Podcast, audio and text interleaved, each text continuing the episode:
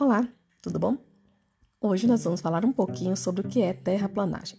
Bem, terraplanagem é o conjunto de operações necessárias para moldar o terreno preparando-o para a construção de uma obra. Basicamente, retirar os maciços de terra de locais em que estão em excesso e assentamentos nos locais que estão faltando. Todo empreendimento da construção civil deve ter trabalhos prévios de movimentação de terra, de pequeno a grande porte antes de se iniciarem. A terraplanagem pode ser feita de maneira manual, resultante da ação humana, combinada ou não com a tração animal, e o rendimento estima-se que para 50 metros cúbicos por hora necessita-se de 100 funcionários. E mecanizada, resultado da potência de máquinas operatrizes.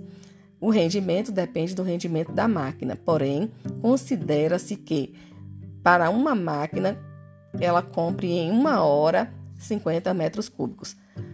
Então, cabe ao engenheiro decidir qual é a melhor opção para a obra dele.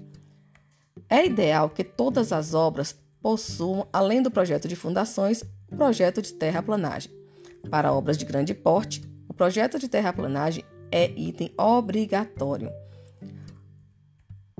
Para realizar um bom projeto de terraplanagem, é um bom levantamento topográfico deve possuir marcos geodésios, referência de nível, curvas de nível, cotas intermediárias, aleatórias ou não, locação e cotas de árvores, acabamento das superfícies do terreno, elementos notáveis como caixas, postes, o que você puder ter como referência, edificações existentes, cotas de níveis finais do terreno em torno da edificação cotas suficientes para o entendimento do produto final, cotas de níveis acabados, cotas de níveis do terreno, locação das contenções, pontos de acesso ao terreno, enfim.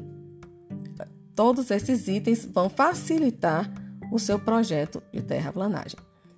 Além disso, nós temos algumas operações básicas na terraplanagem, que são escavação, ela serve para romper a capacidade do solo, facilitando o manuseio e transporte.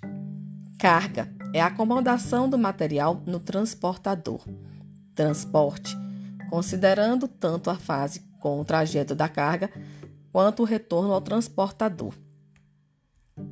Espalhamento distribuição do material em camadas uniformes, tanto longitudinal quanto transversal, a espessura da camada deve ser específica por consultoria geotécnica. E compactação é o adensamento do solo para reduzir os índices de vazios, garantindo maior estabilidade e resistência para suportar os futuros carregamentos daquela, daquele solo. Bem, basicamente, nosso assunto é esse. Na nossa aula, nós iremos discutir um pouco mais sobre a terraplanagem e estudar um pouquinho sobre corte e aterro. Aguardo vocês na próxima aula. Tchauzinho.